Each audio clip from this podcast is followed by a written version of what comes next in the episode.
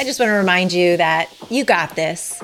You might be afraid of moving forward because you're afraid of failing or looking foolish. That launch promotion, you're wondering, is it really going to make a difference? Are you going to get the sales that you're wanting to get into your business? Are people actually going to listen to you? Uh, can you deliver on the promise that you've made? And a lot of that fear and hesitation makes us hold back.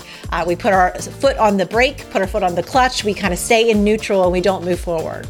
Uh, but I just want to encourage you that you got this. You got to put that foot on the gas and get things going because that's the way that you can get information out into the market in front of your audience to really test the market to see how they respond and then shift and change and make different pivots in your business and with the way that you do things so that you can really get the results that you want.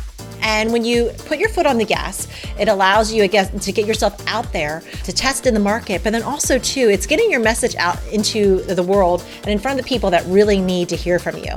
By putting your foot on the, the brake, you're not getting your message out there and you're holding back information that someone could really need right now. So I just want to encourage you, you got this. Put your foot on the gas, even though you might be a little bit scared, you, are not quite sure what's going to happen. That's okay. But hey, listen, you might, you know, have a little mistake along the way, and that's okay too. That's how you're going to learn. That's how you're going to grow. That's how you're going to pivot. This is all what this online entrepreneurship journey is all about is testing and trying new things.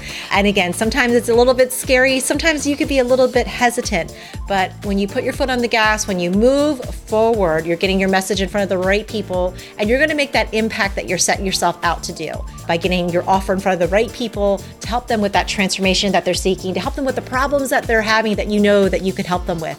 So put the foot on the gas and let's go. You got this.